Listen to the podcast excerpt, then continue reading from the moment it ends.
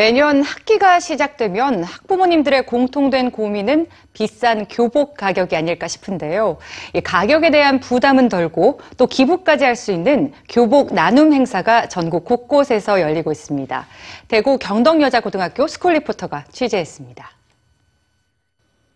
매년 입학철이 다가오면 교복 판매점은 항상 문전성시를 이루는데요. 설레는 마음으로 오는 학생들과는 달리 비싼 교복 가격 때문에 부모님의 마음은 무겁기만 합니다.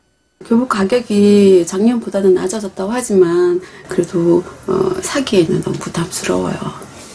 이런 학부모들의 경제적 부담을 덜어주기 위해 교복 나눔 장터가 매년 전국적으로 열리고 있습니다.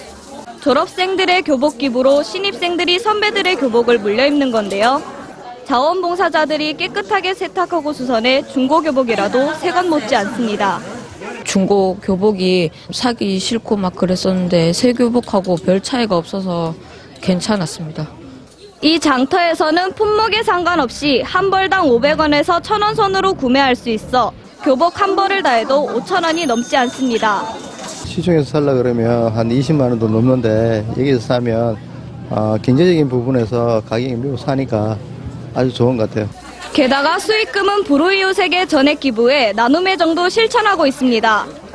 학생들에게는 자원 재활용과 근검 절약할 수 있는 그런 마인드 함량이 도움이 되고 더불 함께하는 그런 이웃 어, 나눔 사랑의 실천을 할 수 있는 뭐 그런 계기도 되리라 생각을 합니다.